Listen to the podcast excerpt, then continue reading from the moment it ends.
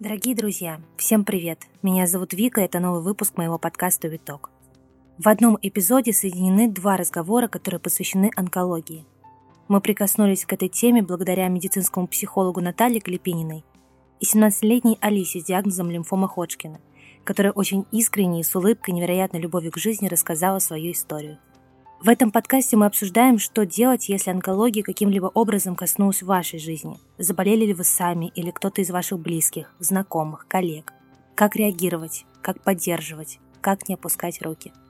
Я благодарю фонд «Подари жизнь» за то, что мы вместе сделали этот выпуск. Благодарю свою команду, с которой мы провели много часов в центре имени Дмитрия Рогачева, фотографируя и снимая на видео Алису. Обязательно посмотрите, что у нас получилось в социальных сетях по ссылке в описании подкаста. И благодарю вас за то, что вы тоже имеете смелость погружаться в эту тему. В этот раз я особенно прошу вас поделиться выпуском в социальных сетях. Пусть о нем узнают те, кому он сейчас действительно необходим. Я желаю вам приятного прослушивания и здоровья. В это непростое для мира время у нас нет возможности собраться с Алисой, ее прекрасной мамой и сестрой, поиграть в настольные игры, как мы планировали с командой. Но скоро мы сможем снова ходить друг к другу в гости и, главное, обниматься. Давайте беречь себя и тех, кто рядом.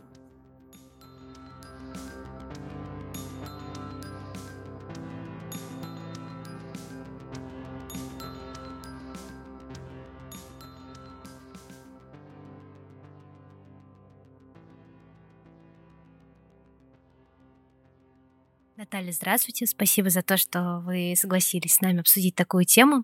Расскажите, кем вы работаете, представьтесь, как называется ваша должность.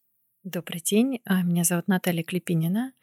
А, я медицинский психолог, сотрудник отделения клинической психологии Центра Дмитрия Рогачева и а, психолог благотворительного фонда «Подари жизнь». Нам посчастливилось быть практически в начале движения, когда в одной из соматических больниц, это еще когда-то было некоторое время назад а, на базе РДКБ в гемцентре по приглашению Михаила Александровича Мощана, а, и докторов, которые видели очень много психологических проблем своих пациентов, а, подопечных родителей и медицинского а, персонала, пригласили нас для того, чтобы эту проблему изучить и, возможно, выстроить как-то психологическую работу. И с этого началась наша работа. Меня и моих коллег, Алина Евгеньевна Хайн, которая сейчас заведующая отделение клинической психологии этого центра, и Александра Файловича Кудревицкого. Вот начался наш старт работы. Сейчас у нас целое отделение, что редкость для России, а, но, конечно же, норма для Запада да, и Америки. И, конечно же, штат у нас тоже растет, задачи усложняются, и наша служба работает как с пациентами, а, их семьями, а, так и у нас много активности по поддержке и психологической работе с персоналом. Сколько, получается, вы работаете в центре уже? А, с самого его начала, да. Ну и какой-то э, период времени в гемцентре, когда а, центра Дмитрия Рогачева еще не было, но самим Дмитрием нам удалось познакомиться. Мне кажется, у многих людей есть очень сильный страх перед одним только словом онкология, рак. Что делать человеку, если он очень боится заболеть раком, если он постоянно ищет у себя эти симптомы, если он это все гуглит, смотрит, ну, наверное, можно сказать, что страх это одно из нормальных, э, естественных переживаний для человека, который нас во многом ориентирует в плане опасностей, а, как-то выстраивания своего поведения, да, для того, чтобы выжить, адаптироваться и решить какие-то проблемы. Можно сказать, что, наверное, в каждом а, веке людям достаются определенные разные страхи. Да? А кому-то приходится пережить войну, кому-то голод. А наш э, век это, наверное, как раз связан с активным развитием медицины в тяжелых ее областях, да, в том числе и онкологии. И, конечно же, огромное информационное поле как раз связано с тем, что появляется очень много тревожных а, для а, уха да, любого человека а, слов. Онкология, рак, онконастороженность, онкопатруль. И диспансеризации, да, как как-то нас стимулирует их проходить, стимулирует как-то быть внимательным к своему телу, к своим ощущениям. А, появляется фраза, что каждый, у каждого теперь появляется возможность дожить до собственного рака. А, конечно же, это все очень тревожная история, и, ну, можно сказать, что здесь есть огромный плюс, что появляются просто возможности а, медицины диагностировать и лечить а, многие заболевания. Ведь раньше они тоже были, просто мы от них не знали, да, мы не знали причину а, смерти людей, детей, подростков, стариков. А сейчас появляется информация, к ней нужно привыкать. Мы должны вырабатывать какие-то собственные алгоритмы. Это зависит частично от нас с вами, да, от наших личностных установок, от того, как каждый привык с информацией тревожной защищаться или справляться.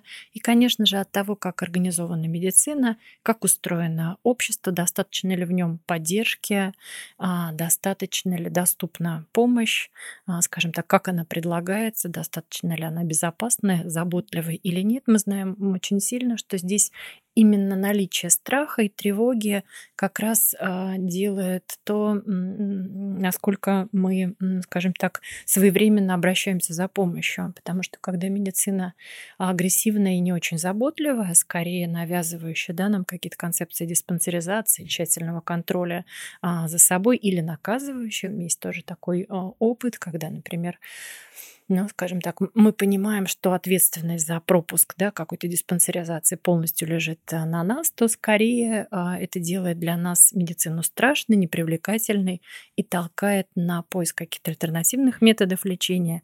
А, конечно же, этим часто пользуются шарлатаны, создавая образ а, какой-то такой псевдозаботы, но, к сожалению, не истинной, нереальной помощи. Я разговаривала с друзьями, с знакомыми, у которых близкие заболели раком, пережили его, перебороли. Почти все говорили о том, что они не понимали, как им действовать, что им говорить в тот момент, когда они столкнулись с этим диагнозом. Точнее, не они сами, да, когда их близкие столкнулись с этим диагнозом, и им это рассказал. Есть ли какой-то план, как правильно реагировать, когда ваш близкий человек говорит, что у него рак? Сейчас информации достаточно много о разных заболеваниях. И здесь, скажем так, первая, наверное, наша а, задача а, это и самим, и нашему близкому помочь сориентироваться в данной ситуации. Потому что такая информация да, о диагнозе, а, она связана с психологической травмой и стрессом, и с очень сильными непростыми эмоциями, с которыми ну, сложно первое время а, контролировать. Очень часто многие испытывают эмоциональный шок. И а, это касается и самого человека, который э, стал известен о его диагнозе, и его близким. Но, скажем так, все-таки близким, наверное, чуть проще сориентироваться. И очень важно а, нашему близкому помочь, а, ну, во-первых, как-то успокоиться, взять себя в руки и сориентироваться в ситуации, в информации, которая есть по этому поводу, и, конечно же, в принятии правильных решений. Потому что, что касается доступности медицины, ну, она, в общем, на очень высоком уровне. Но, наверное, больше препятствий со стороны а, наших страхов, наших тревог.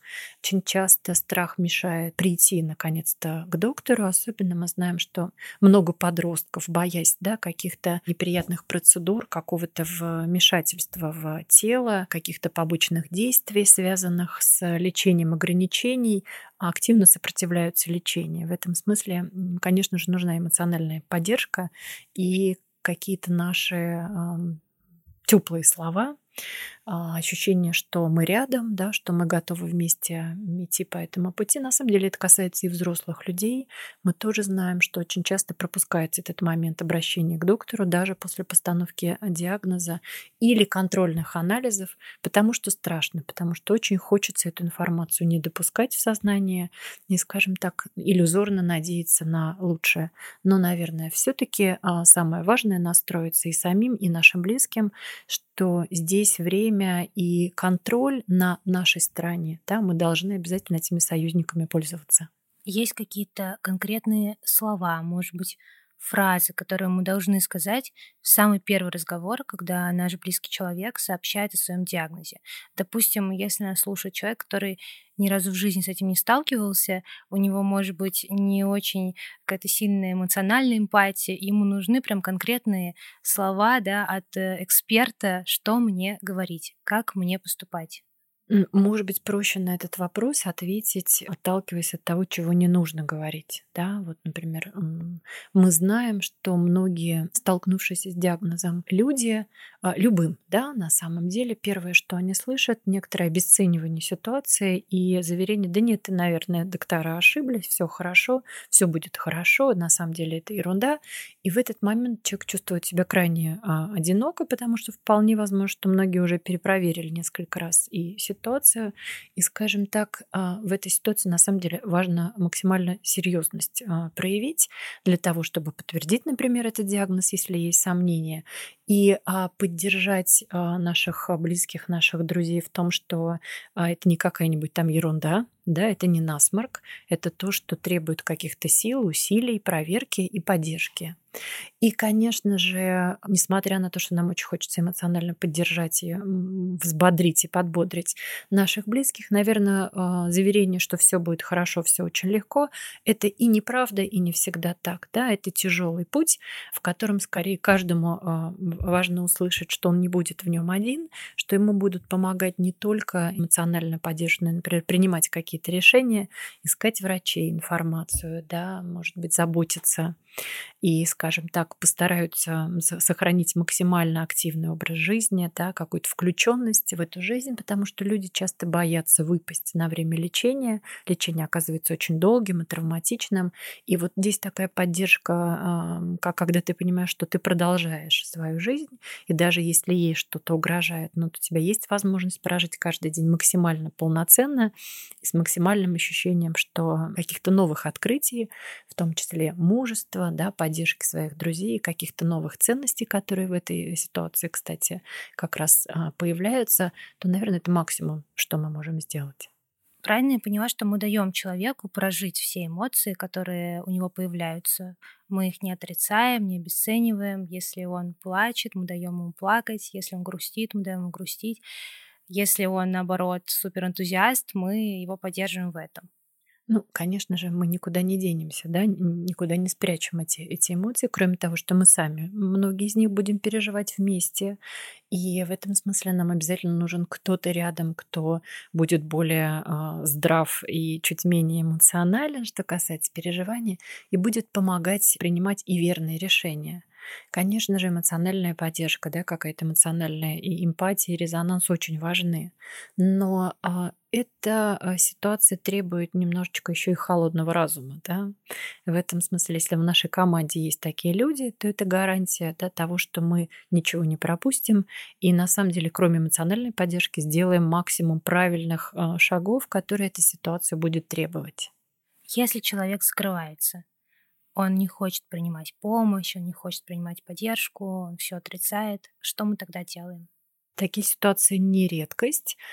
И можно здесь сказать, что каждому нужно время на адаптацию. Да, это естественная реакция шока, отрицания, да, и какого-то поиска каких-то альтернатив э, и надежда на то, что это была ошибкой или случайностью.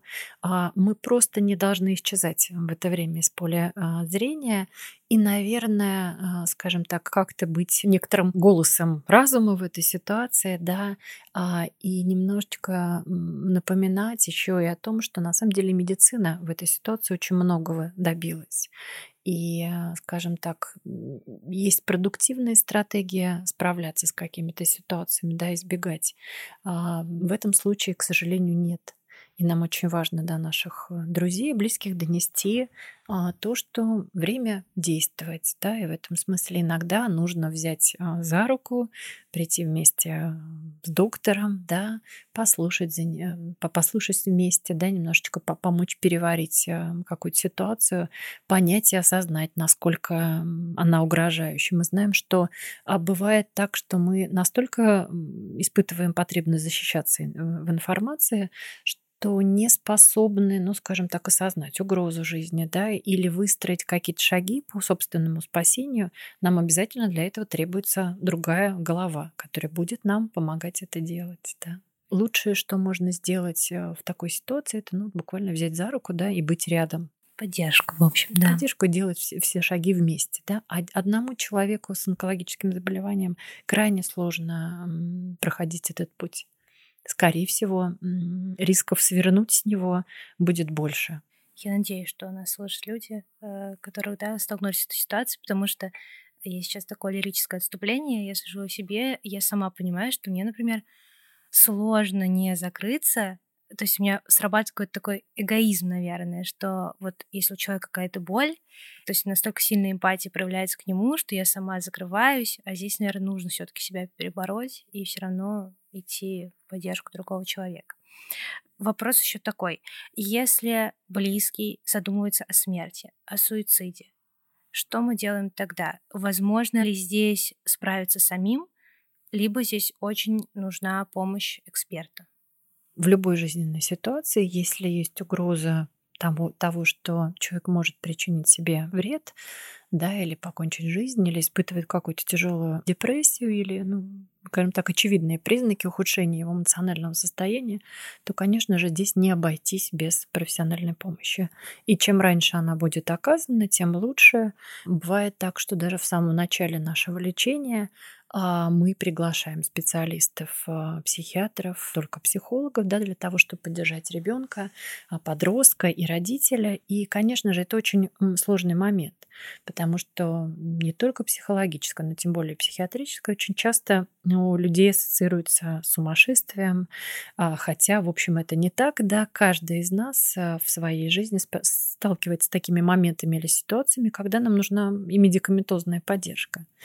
А, и получается, что кроме того, что человек узнает о неприятном диагнозе, который да, угрожает жизни, который требует сейчас мобилизации и перестройки всей его жизни, появляется еще вторая история, связанная со стигматизацией, с тем, что появляется такой ярлык «теперь ты еще и сумасшедший».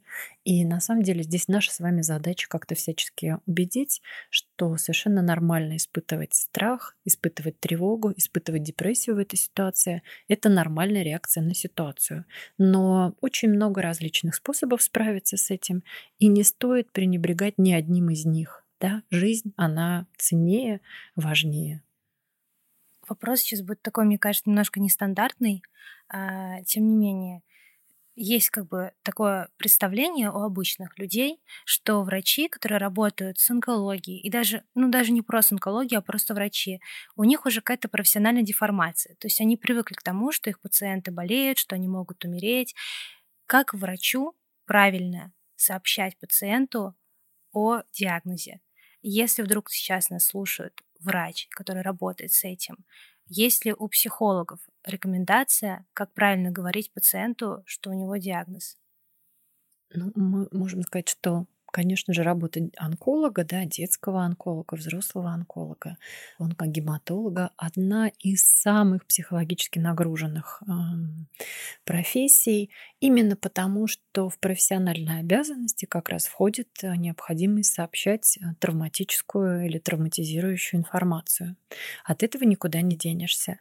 А лечение этих болезней таково, что без длительного сотрудничества с самим пациентом и его близкими, даже если это маленький пациент, даже если это подросток а, или взрослый, а без плотного сотрудничества мы не справимся с этой болячкой, потому что долгие периоды а, между интенсивным лечением связаны с контролем собственного состояния самими пациентами, их близкими, своевременным контролем состояния, сдачей анализа, да, прохождением каких-то обследований и самостоятельным приемом препаратов.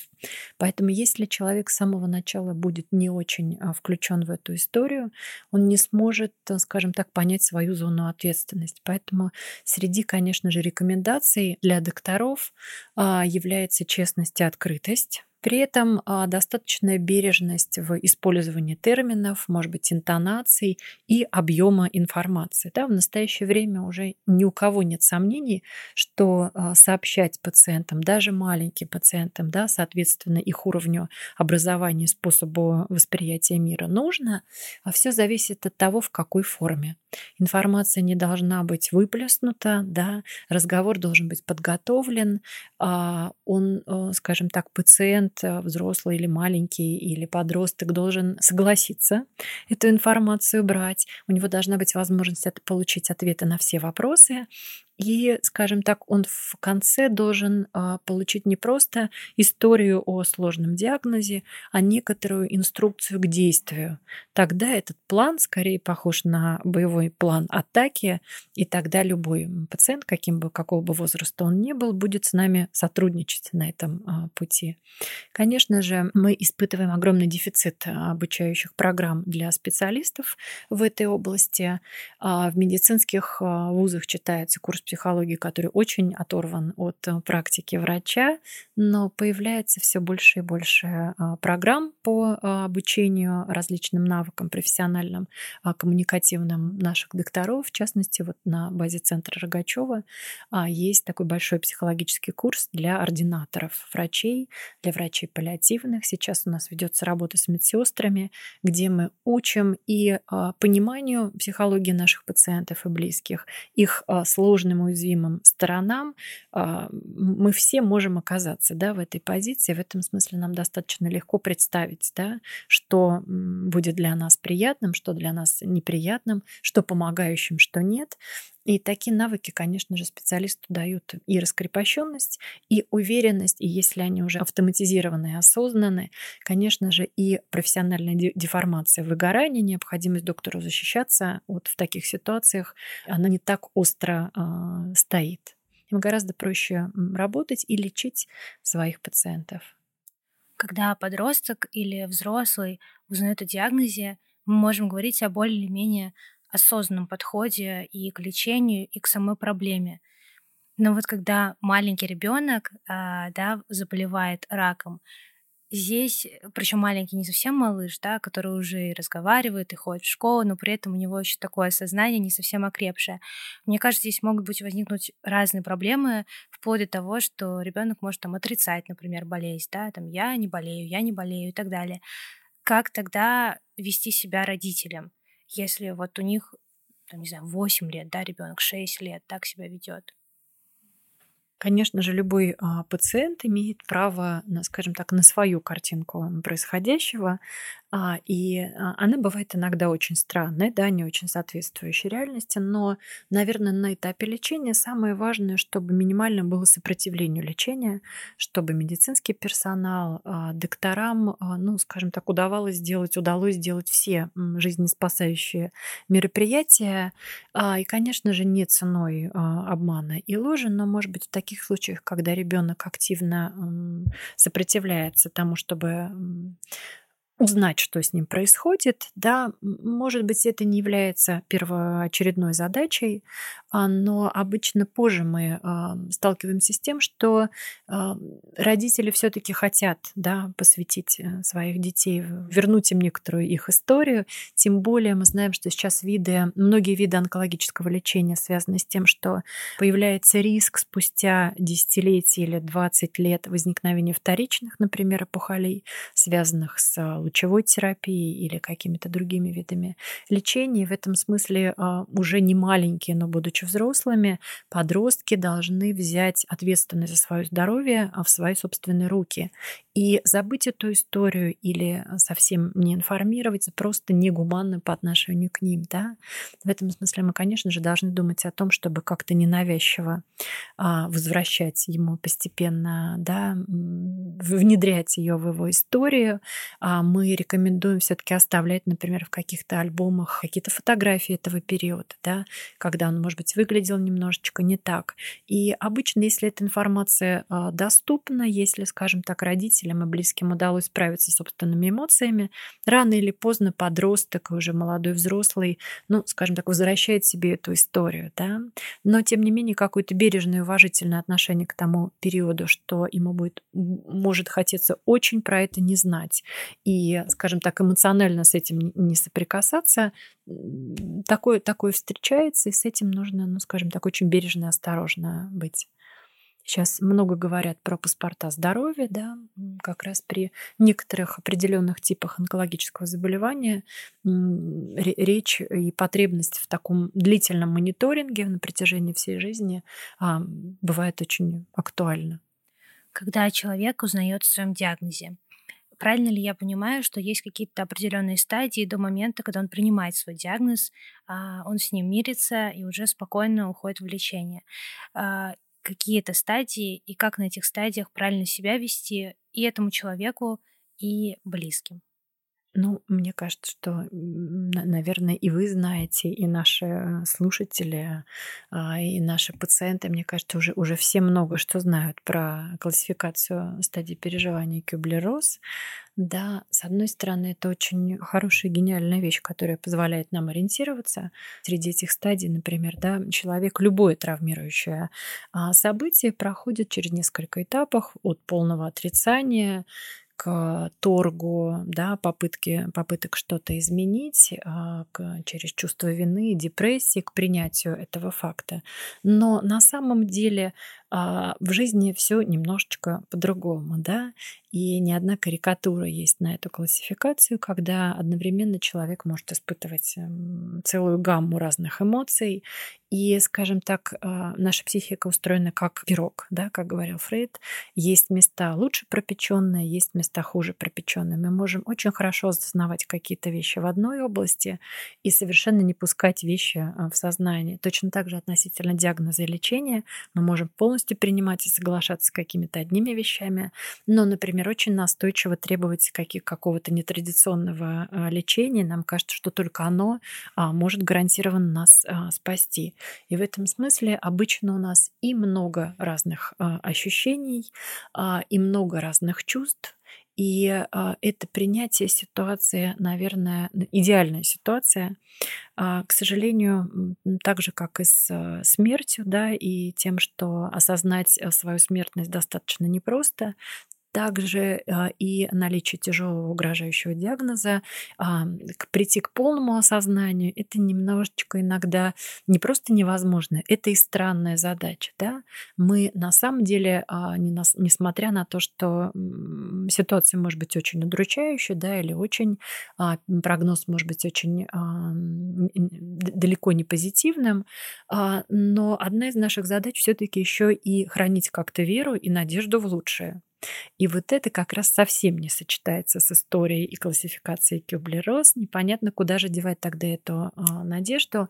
Но она обычно есть, да, и она является одним из ключевых а, факторов преодоления всего тяжелого, да, когда на месте травмы, на месте при, причинения какого-то ущерба нам, а, нам удается а, пережитое, да, не запихнуть куда-то, не спрятать в ящик, а, скажем так, сделать из него то достоинство, которое нас делает уникальным.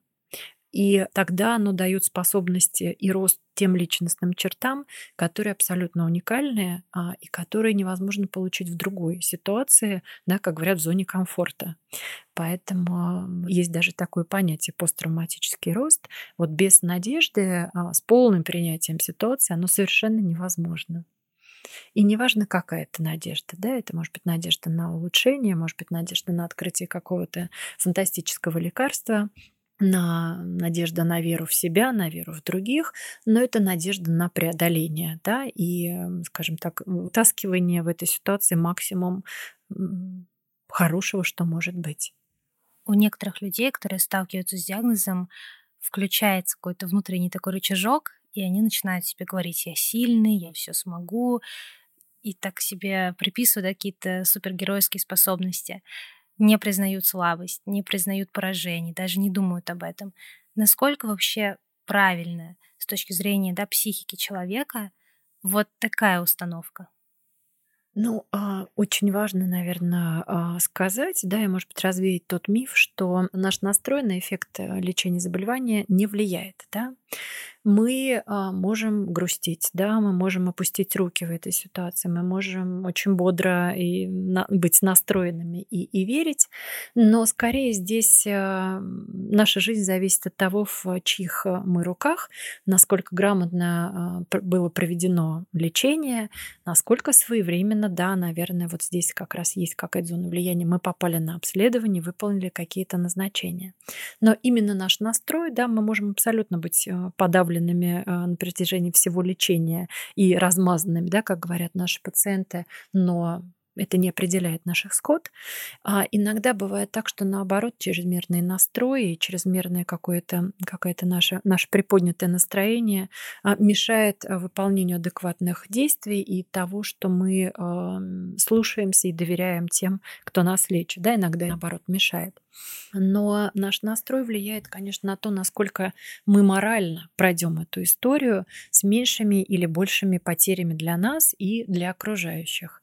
А, например, настрой, какая-то супергеройская история для детей очень важна. Она позволяет детям а, медицинскую неприятную ситуацию, травматичную, воспринять как игру. И в этом смысле а, у них больше хватает сил, энергии и мотивации проходить лечение. То же самое для подростков, да, когда мы понимаем, что есть, если мы можем опереться на примеры каких-то героев, кумиров, а, скажем так, исследовать их пути, может быть, сравнивая с собой, то, конечно же, скажем так, у нас будет чуть, мы чуть качественнее будем проживать каждый день, и, наверное, будем лучше следить за исполнением того, что от нас требуется. Namaste.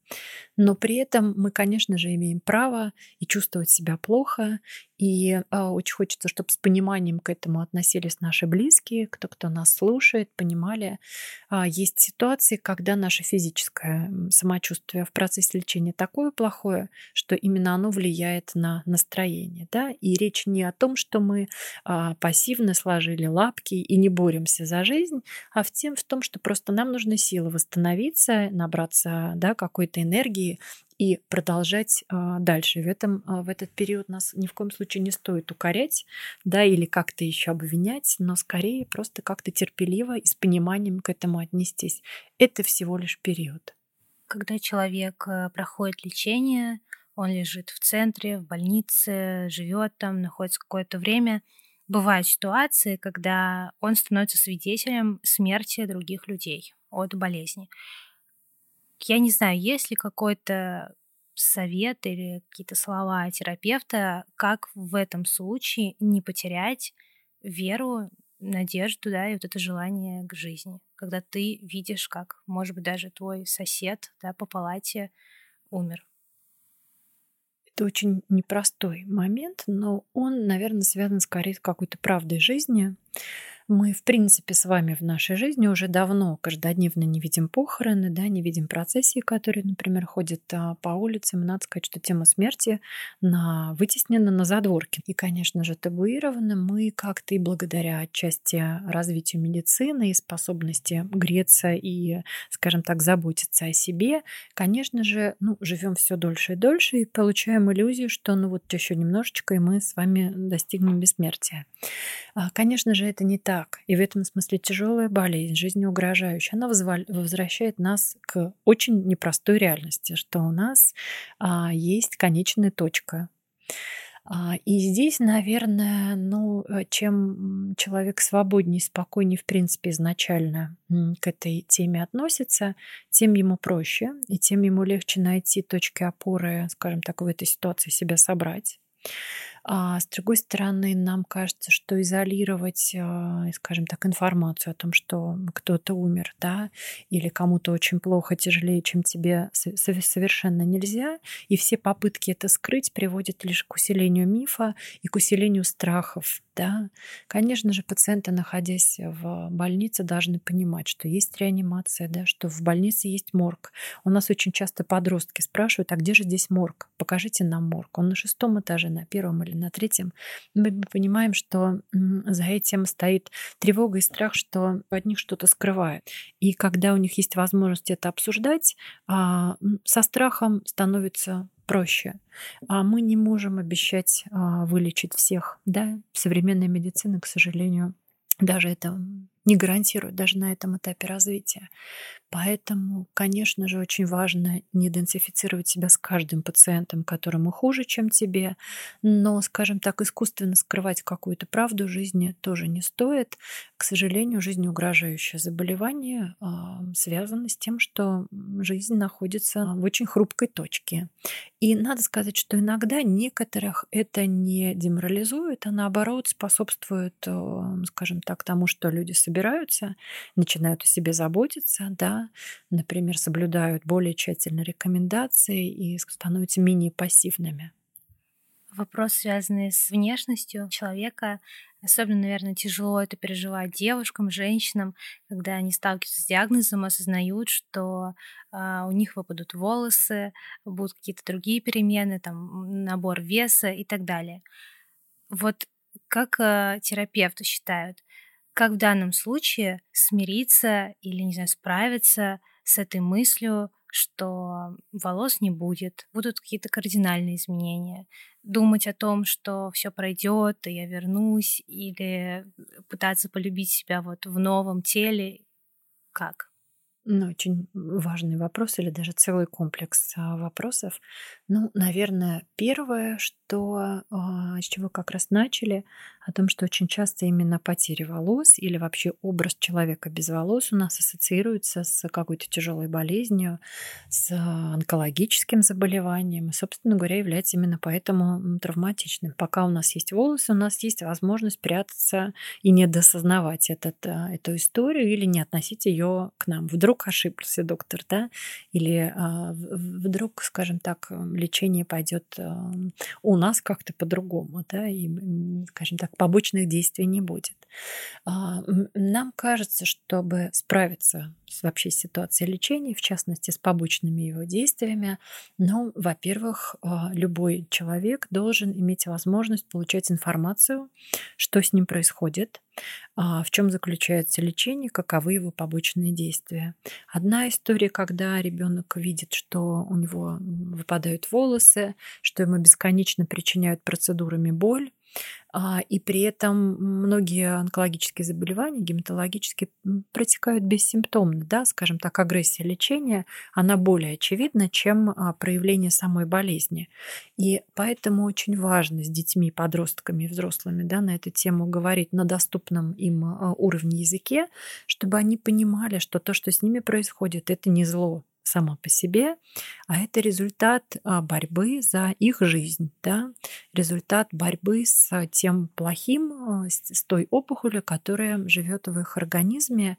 И очень многие подростки и дети, обладающие любопытством, да, интересом к тому, как устроен тот или иной препарат, успокаиваются, спокойно реагируют на потерю волос, когда им объясняют, что препараты, которые они принимают, действуют на деление клеток, и, к сожалению, страдают больше те клетки, которые чаще а, делятся. Это, конечно, волосы, слизистые. И когда дети это понимают, они начинают к этому спокойно а, относиться. Более того, многие успокаивают себя, значит, лечение действует. Да?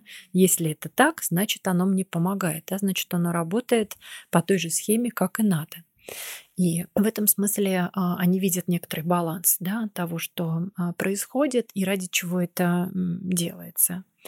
Конечно же, здесь, э, скажем так, если волосы, да, может быть, не, самое главное, но нам кажется крайне важно а, действительно сфокусировать, да, как-то внимание на более важных вещах, да, на то, что мы сражаемся за жизнь, да, чтобы ребенок и подросток нам в этом всячески помогал, а, был активен, да, в, в этом преодолении наверное, был максимально включен в свою жизнь, а, максимально ощущал заботу окружающих и мы, к сожалению, очень часто вот эту фразу про волосы это не самое главное слышим не в очень поддерживающем контексте, да, как некоторое обесценивание о том, что ну о чем ты вообще думаешь, да, тут такое происходит, я тут за, за жизнь твою а, волнуюсь, борюсь, да, доктора, а ты вот про какие-то волосы.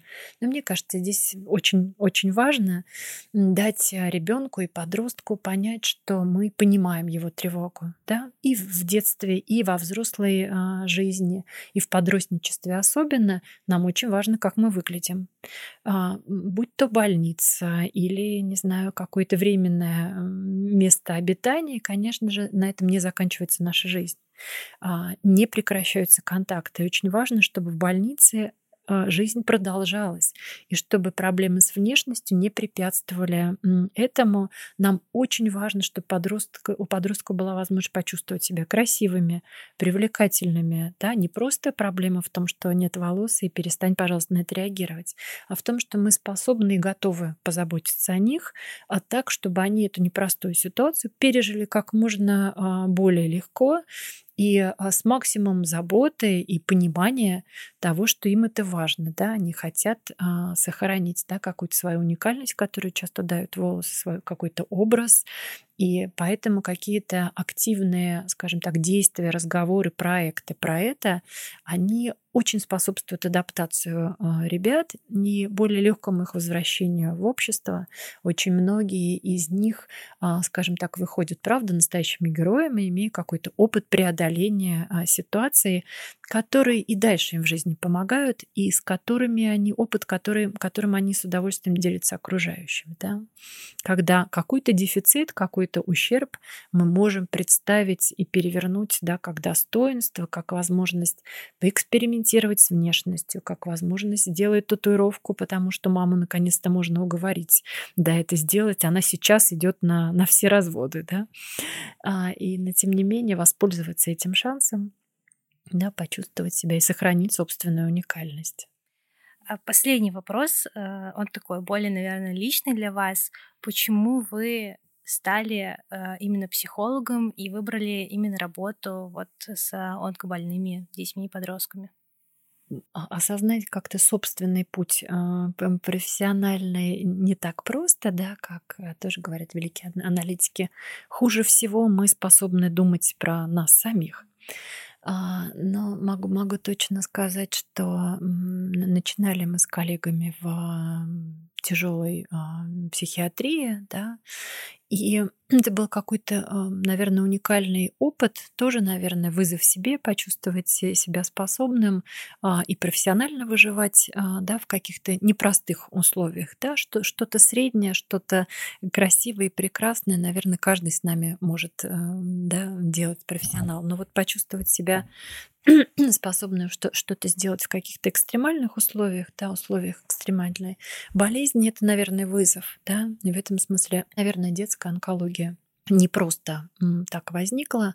Ну, кроме того, что я уже говорила, что ряд обстоятельств а нам посчастливилось и работать по приглашению Михаила Саныча и, скажем так, в удивительном коллективе, которые очень хорошо понимали, осознавали роль а, и место психологов в этом процессе лечебном, потому что, к сожалению, мы видим, как сложно многим нашим коллегам, которым не удается интегрироваться в команду между дисциплинарную или мультидисциплинарную и работать там, да, каким-то таким а, звеном, к которому будет, ну, относиться, коллеги будут относиться как к полноценным сотрудникам, понимая и опираясь на них.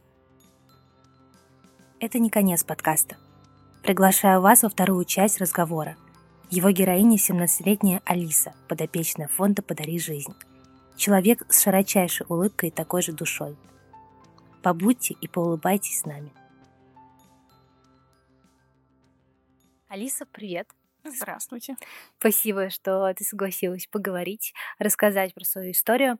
А, во-первых, нам сказали, да, что недавно перенесла химиотерапию. Как ты себя чувствуешь сейчас? Сейчас я чувствую себя хорошо. Я уже оклемалась, так что все пучком. Сколько всего химиотерапии ты перенесла? Ну, около десяти, наверное. Расскажи про свой диагноз и как ты с ним столкнулась. Мой диагноз называется лимфома Ходжкина. Это заболевание лимфатической системы. Так как я с ним столкнулась, ну, где-то в июне у меня началась сильная слабость, мне постоянно хотелось лежать, потом это только усиливалось, потом у меня пропал аппетит, я похудела до 49 килограмм, вот, и мы начали думать, что у меня гепатит, потому что мы не хотели думать ни о чем более серьезном. Но в какой-то момент э, мы поняли, что я уже не могу пройти 500 метров, не упав вообще на пол.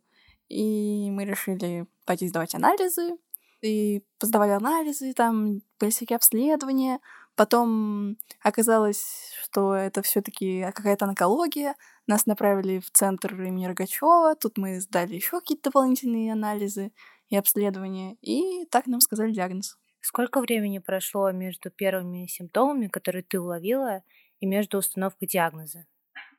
Ну, если считать симптомами это зарождающаяся слабость, то с июня по сентябрь. Ты помнишь свои первые эмоции, когда тебе сказали твой диагноз, что это необратимо, что вот теперь тебе придется жить с этим диагнозом? Самые первые. Ой, ну слава богу, мне не сказали, что это необратимо. Мне сказали, что это лечится. Вот это точно вот Ну оно. да. Ну, к этому моменту мы уже, уже столько всего было, что, ну, как бы уже была такая грустная. И то, что нам сказали, что это лечится и выживаемость 95%, это, можно даже сказать, приободрило немножко. Потому что по сравнению с полной неизвестностью, когда ты думаешь, что ты ну, можешь просто умереть в любой момент по неизвестным причинам, вот такая вот информация, она как бы приободряет. Вот. Ну, мне, конечно, не верилось, что я возьму и умру. У меня как-то планы там расписаны до 103 лет. И я такая, типа, блин, в 17 умереть, это как-то тупо. Так что просто э, удручало то, что придется переносить вот эти все тошноту после химиотерапии, слабость, какие-то тупые побочные эффекты и всякое такое. Но уверенность, что я выживу, буду жить здоровой, счастливой и полноценной до конца своей жизни, она всегда была твой самый большой план до 103 лет, который ты хочешь исполнить? Заниматься тем, чем мне нравится заниматься, э, иметь большую семью, детей, внуков и, в общем, ну, я не знаю, все. Чем тебе нравится заниматься? Я люблю танцевать, я люблю вязать, я люблю рисовать, э, я люблю мастерить что-то своими руками, поэтому я думаю, что свяжу свою будущую профессию, свою жизнь с творчеством.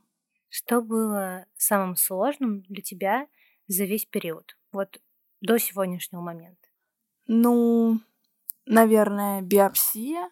Это когда нужно было взять анализ лимфатического узла. Мне а, делали операцию на шее, вытаскивали из узел. Вот, и я тогда потом отходила от наркоза, и это было ужасно. Это была самая ужасная вообще ночь, вообще время самое ужасное в моей жизни.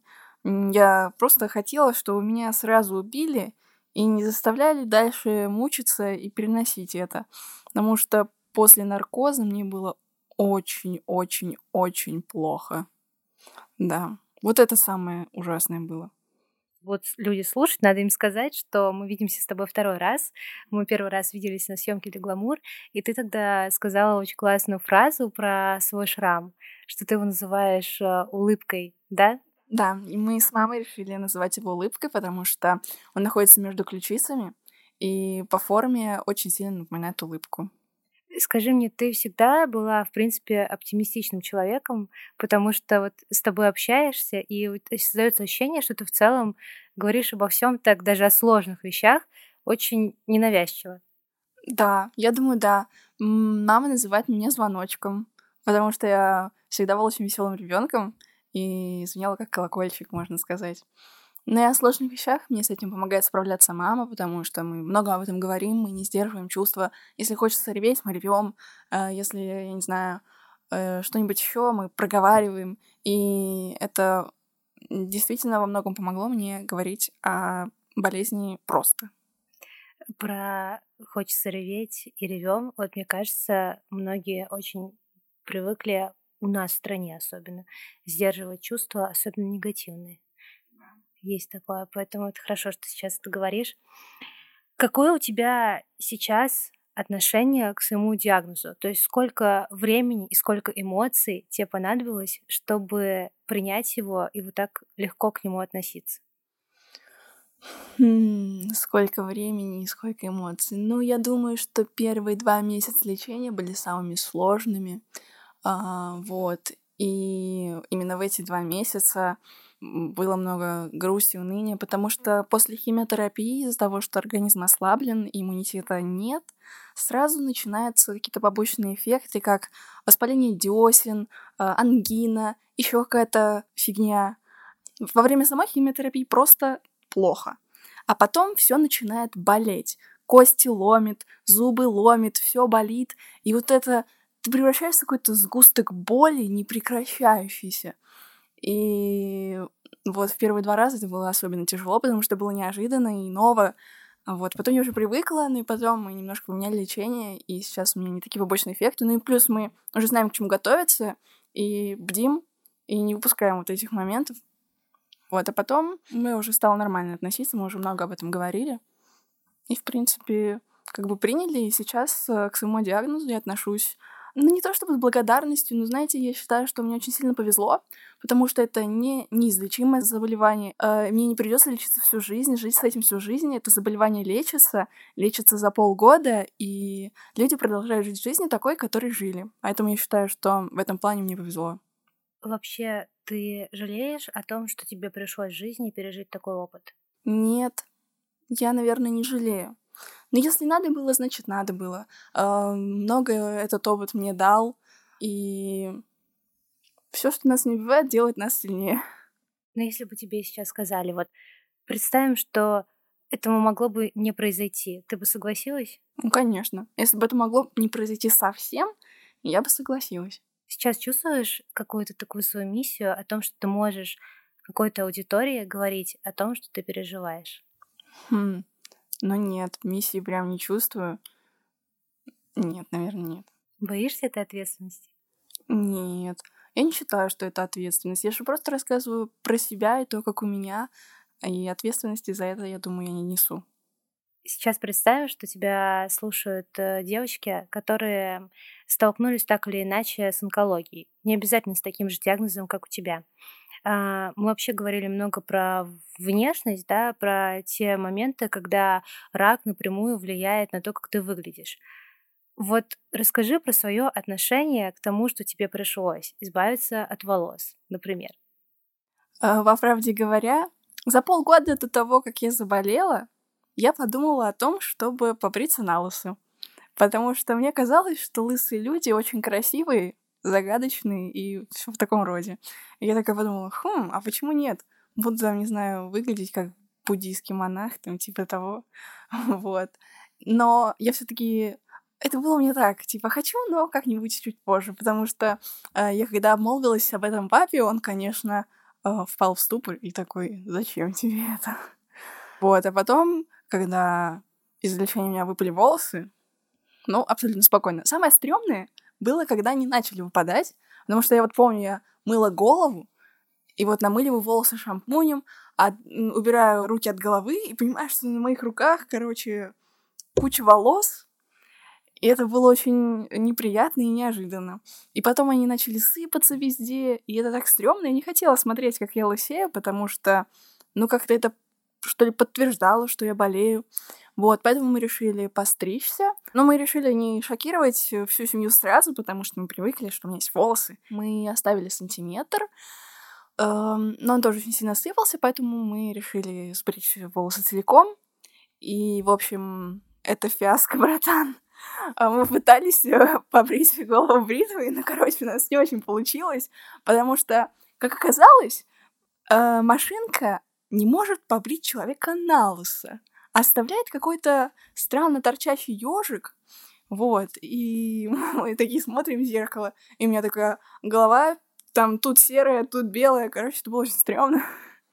И мы решили, в общем, пойти в барбершоп. В общем, мы превратили э, как бы бритье на лысо в какое-то прям приключение. В общем, э, у нас в дома есть барбершоп, и там написано only for men, то есть там стригут только мужчин. Ну, мы приходим и говорим «Здравствуйте». А нам говорят «Здравствуйте». А мы, понимаете, у нас такая политика компании, мы не стрижем женщин, девушек. Мы говорим, а вот у нас такие особые жизненные обстоятельства. Вы девушек в таких обстоятельствах стрижете? Ну, им ничего не рассказали, просто сказали эту фразу. А, вот, и администратор отошел, куда-то позвонил. А, в общем, пришел и сказал, что для нас решили сделать исключение. И, в общем, мне выделили барбера, а, вот, и меня брили опасной бритвой. Это круто. А, и барбер такой, ух, я первый раз а, брею девушку опасной бритвой, я нервничаю. В общем, мы все там нервничали. Классно услышать фразу «я нервничаю» человека с опасной бритвой в руках. Это да. Вот, ну и, в общем, меня побрили.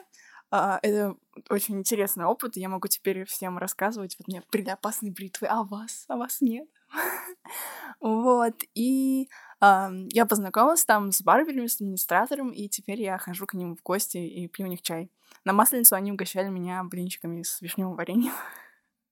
Сколько времени тебе понадобилось, чтобы привыкнуть э, к этому образу? Понятно, что ты в целом уже была готова, и ты относилась к этому не так, наверное, критично, эмоционально, да, как некоторые, кто сталкивается с этим вопросом. Но все же, наверное, это был такой интересный опыт увидеть себя лысой. Ну да. А, я привыкла, наверное, за неделю. А, мне понравилось, как я выгляжу. У меня оказалась вполне себе ничего такая форма черепа. А, и в целом образ выглядел гармонично, но вот эти привычки поправлять руками волосы, зачесывать их назад, или когда я мыла голову, я понимала, что ну что-то не то, чего-то нет. И это было очень странно. А еще в первую неделю мне очень сильно дуло в голову. Вот понимаете, когда у тебя есть волосы, все хорошо, они защищают от сквозняков и так далее. Но когда меня побрили на лысо, я лежу, у нас там балконная дверь приоткрыта, и понимаю, что мне прям по голове вот такой холодок идет, и мне холодно. Приходилось накрываться одеялом с головой или спать в шапочке. Это было очень неудобно. Но сейчас я уже привыкла и не чувствую дискомфорта. Был момент, когда ты все равно стеснялась своей новой внешности? Нет, не думаю. Ну, наверное, самый такой странный момент, сложный, э, ну, не то чтобы сложный, просто непривычный, это снять э, шапку в торговом центре.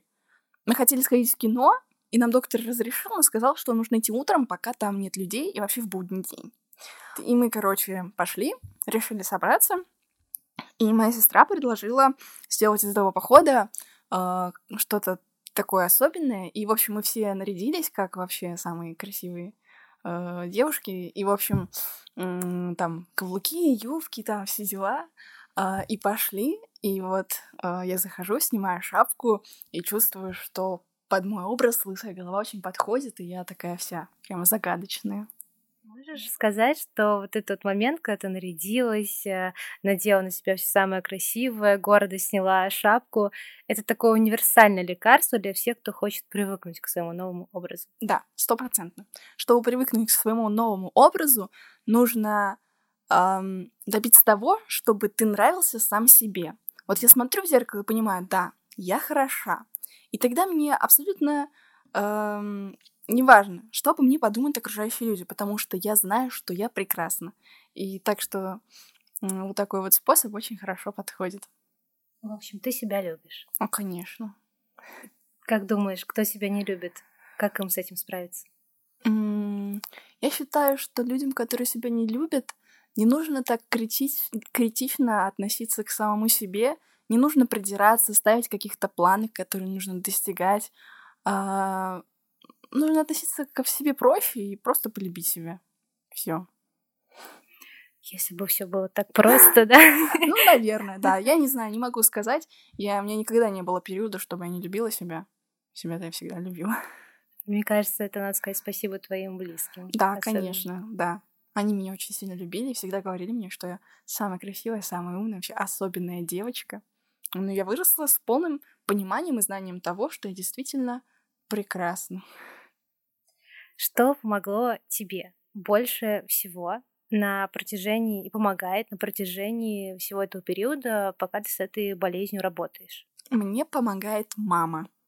Мама со мной все время, она э, со мной в больнице, когда я капаюсь, она со мной идет на анализы, она со мной разговаривает про мои чувства, как я все это переношу, мы с ней все это обсуждаем.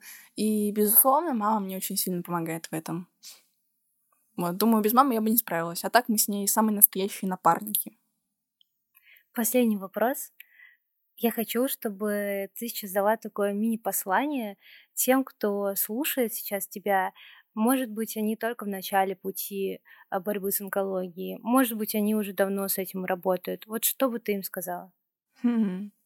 Дорогие друзья, я очень-очень хочу, чтобы вы всегда были уверены, что выйдете победителем из любой ситуации, чтобы вы всегда были уверены и не просто уверены, не просто верили, а чтобы вы знали, что у вас все будет хорошо, чтобы вы знали, что вы выздоровеете э, и все наладится. И ваше знание, безусловно, поможет вам все перенести. Спасибо большое. Вам спасибо.